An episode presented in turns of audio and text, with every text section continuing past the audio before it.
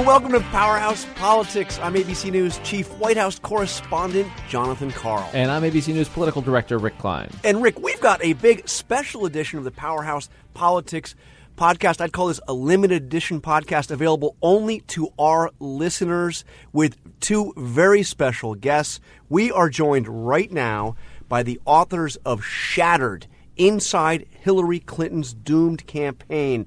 So we have with us Jonathan Allen, who is the head of content at Sidewire, a columnist at Roll Call, an adjunct professor at Northwest Univer- Northwestern University. I, I assume over at the Medill School. And we have Amie Parnes, senior White House correspondent for The Hill. These two, Rick, know more about Clinton land than any other two human beings alive today. God bless them. And- two books, on, two books on, on, on, on Hillary Clinton, and, uh, and and what do you have to show for it? And I love the cover picture too. If you haven't checked it out, it is it's actually perfect for for the, for the moment. It's it's uh it's great and and uh, the the book has just hit some really fascinating uh, uh, revelations in this book and. Uh, Amie and, and, and, and John, I want to get right to uh, what I interested me, caught my attention is is some of the Bill Clinton backstory. Because one thing I was wondering as this as this was all crashing and burning is, my God, what is really going on inside Bill Clinton's head? And you've got some fascinating detail that, frankly, um, made me think back to my time covering the Gore campaign when Gore lost, and there were there was all kinds of coverage of, you know, Bill Clinton wanted to go out there, and if only he had tapped Bill Clinton and let him campaign for him, things could have turned out differently. That's not exactly the narrative you have, but it's but but there are some echoes of that narrative. What was going on with Bill Clinton?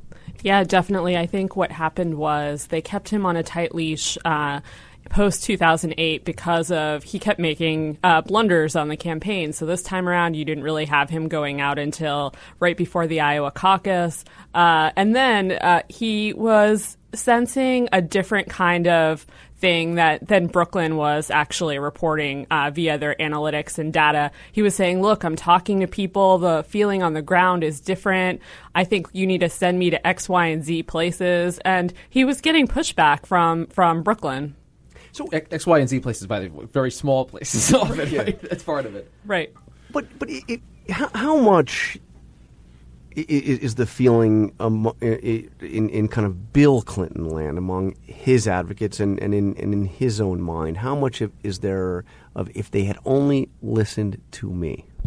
I'd say that's about 115% of what he's feeling right now. And I'm not real big on those uh, those abnormal fractions or, or whatever where you get over 100%. But yeah, I mean, Bill Clinton looked at what Robbie Mook, the campaign manager, and the data analytics team, uh, he looked at what they were doing and he thought that, you know, these, these eggheads don't don't really know politics. They don't understand persuasion.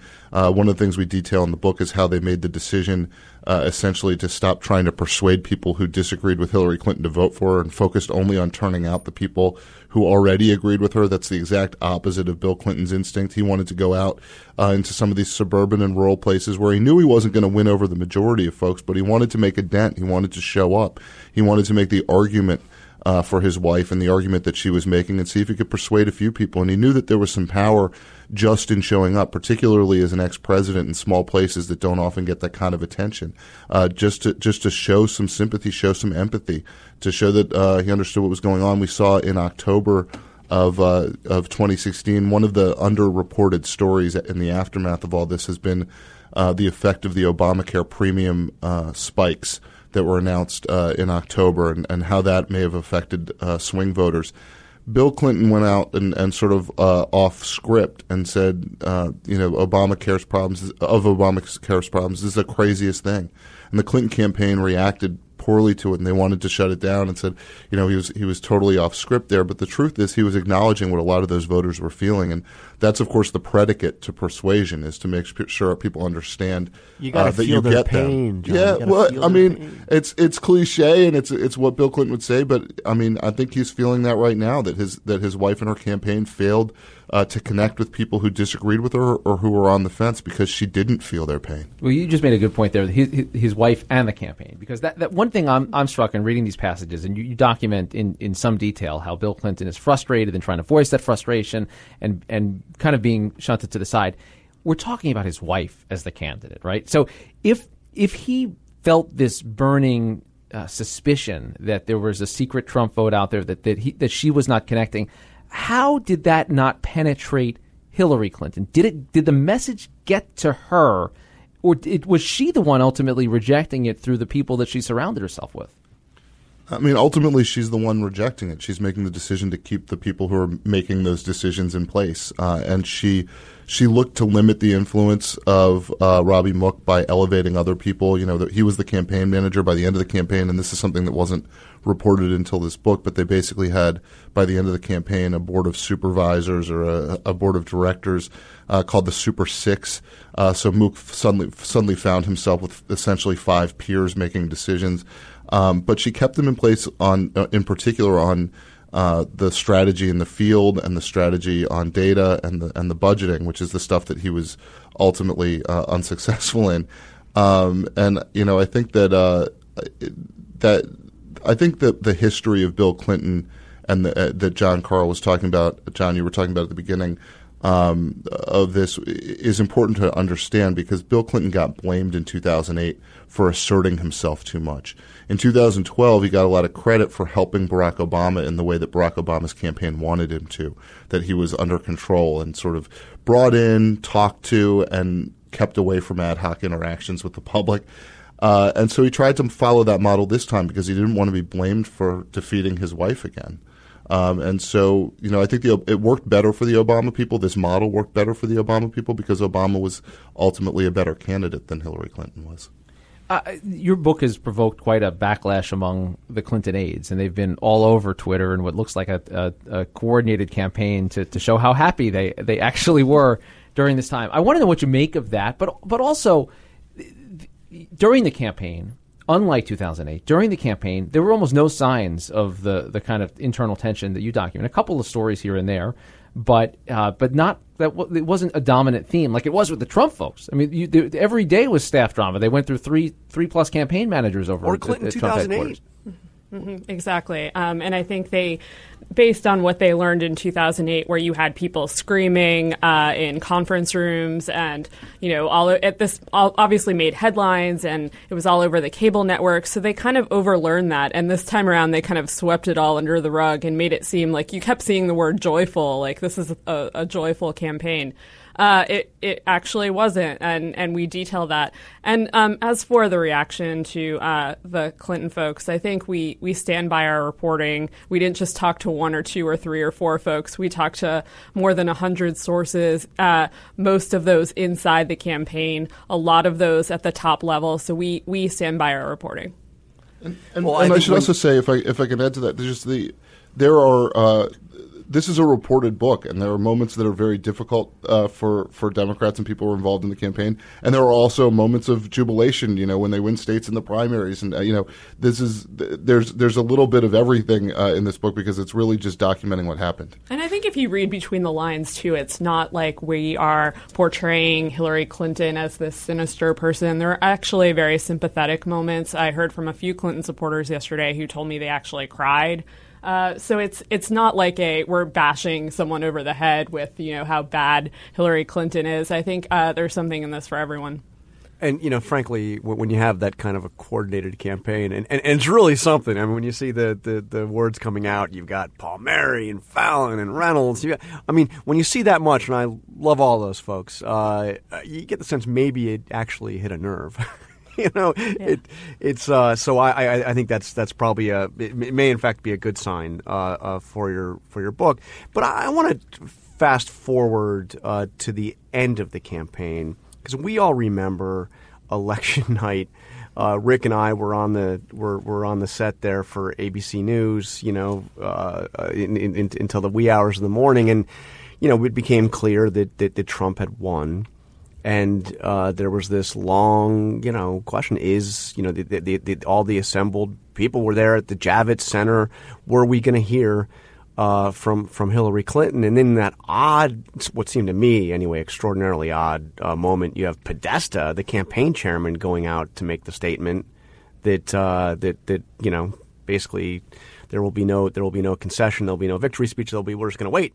Um, what what was you? You have some fascinating details. Can you recount some of what was actually going on there with Hillary Clinton in those in those hours, in those minutes after they realized that they had lost, and whether or not to go out there and actually say something. So earlier in the evening, uh, she was getting a call from uh, President Obama, basically saying that uh, she needed to concede, and and they made it known on the Obama side at the White House that this was something that the president wanted. Uh, even when John Podesta, even after he he appeared on stage at Javits, he was driving back, and he got a call from the president as well, saying, "Okay, come on, guys, this needs to happen tonight." Uh, and uh, so we detail a lot of that in the book.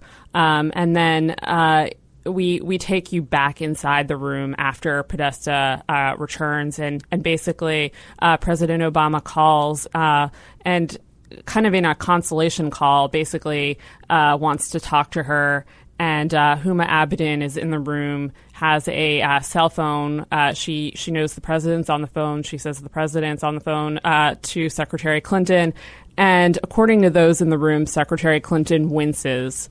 Uh, it's a painful moment for her. She's feeling the weight of that moment. She picks up the phone and uh, she tells the president, I'm sorry. Uh, and so we detail all this in the book. Well, it, it's, it, it's an extraordinary moment. You can imagine, especially with as much as, I mean, as much as it was the Obama legacy that was that was on the on the ballot, and and how much it depended on on on her victory. Um, but you know, all the talk going into election day would was assuming, as so many did, uh, that Trump was going to lose. Was he actually going to concede? Um, and then here we were that night, and I remember thinking, "Oh my God, we're in the we're in the opposite situation where Hillary Clinton has lost, and we're wondering where's the concession." What I mean, what what was keeping her from going out there? and and and addressing her supporters in the Javits Center that night. Why why wait? Yeah, the, the, the, she had already. We, we, now know she had already conceded in terms of the phone call to to uh, uh, to Donald Trump. Why did she not go out and address her supporters that night?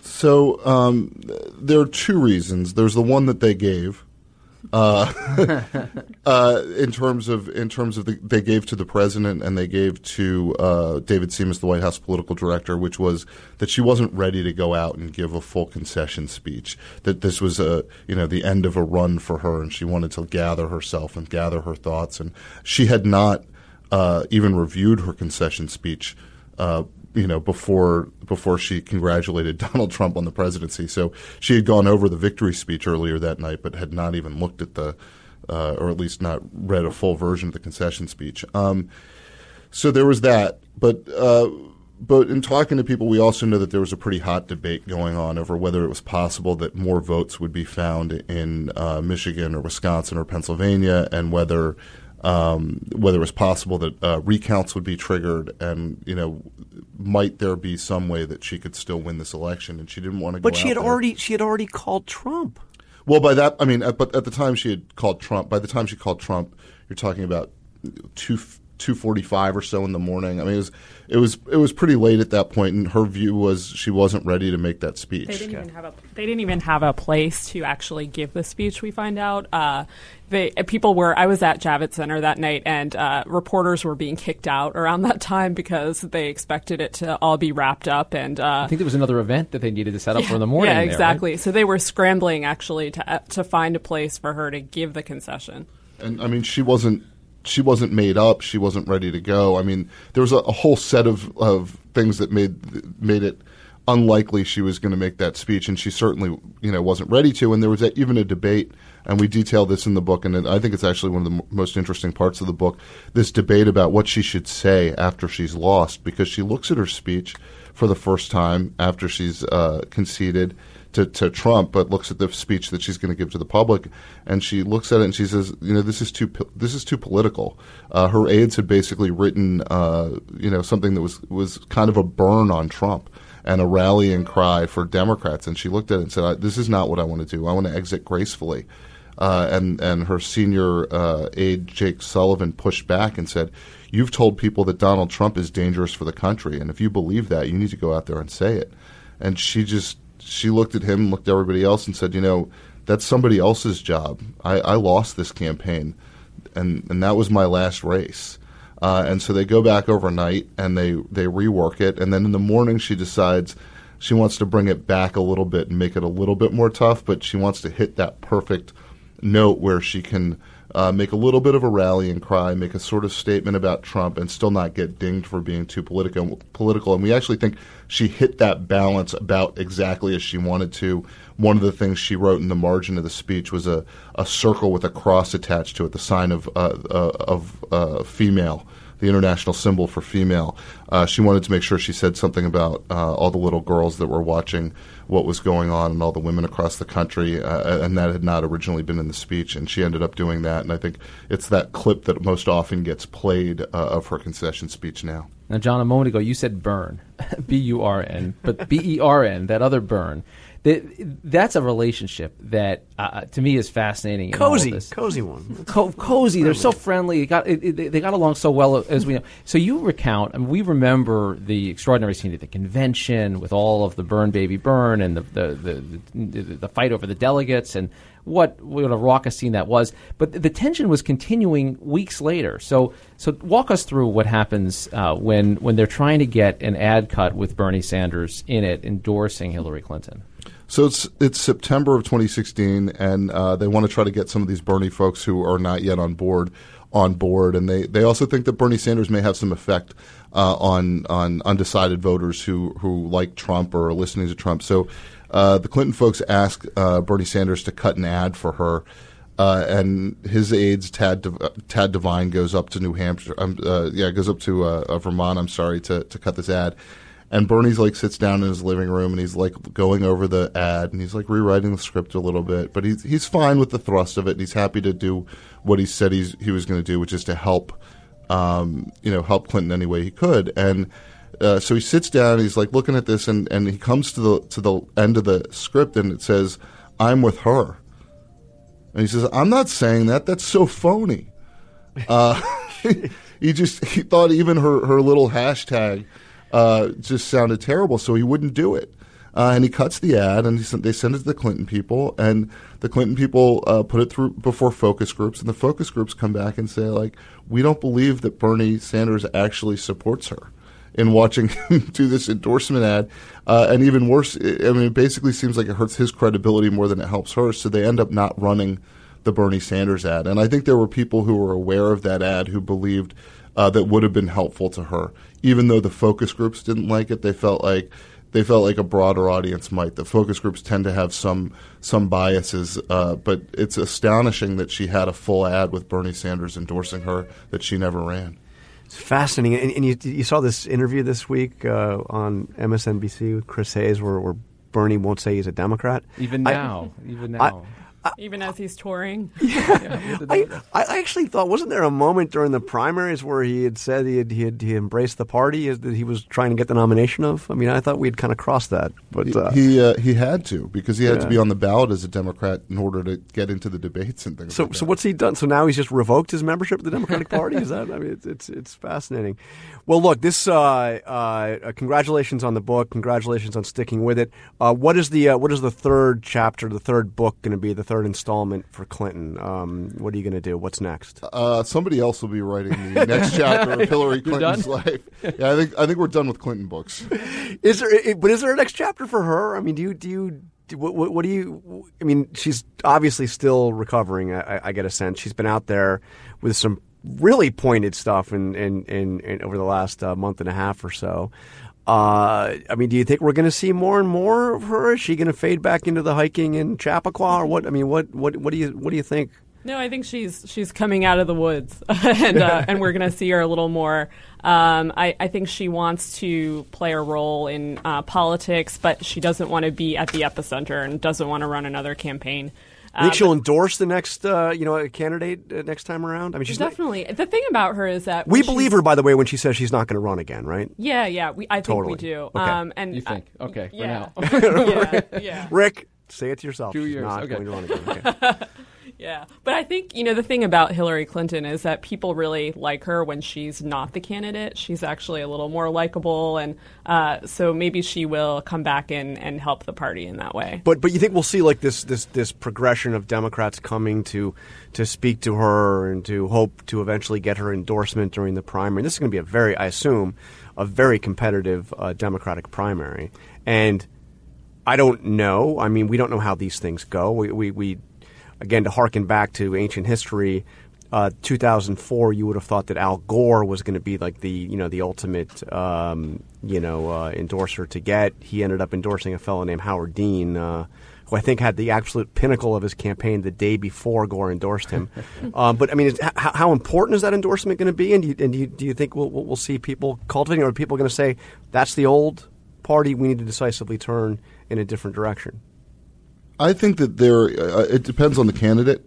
Uh, I don't think every candidate would go for her, go to her and seek an endorsement or seek her help. But I do think uh, that she that there are some unique aspects of her candidacy uh, and what she means historically that uh, that you could see some candidates wanting to go for her or go, go, toward her and get an endorsement. I mean, I think there are a lot of women who feel like this this election. Uh, um, exposed misogyny in the electorate. I think there are a lot of women who felt like uh, she was robbed in a way, and I think you know she by the by the time she she actually was on the ballot for the Democrats at the end, I think she meant a lot to a lot of people that might not have necessarily been uh, huge backers of her before. So I, I, could see somebody coming to her and asking for her help courting uh, her her most uh, loyal supporters. Well, fascinating. I, I, just don't know if Bernie Sanders is going to get that endorsement. it, but, it, won't be Bernie. But hey, but hey, look, uh, Jonathan Allen, Amie Parnes, thank you for joining us here on Powerhouse thank Politics. You. Congratulations on the book, and, and thank you for taking time to talk to us about it here. And Rick, that is all the time we have for this special edition of Powerhouse Politics. But you know,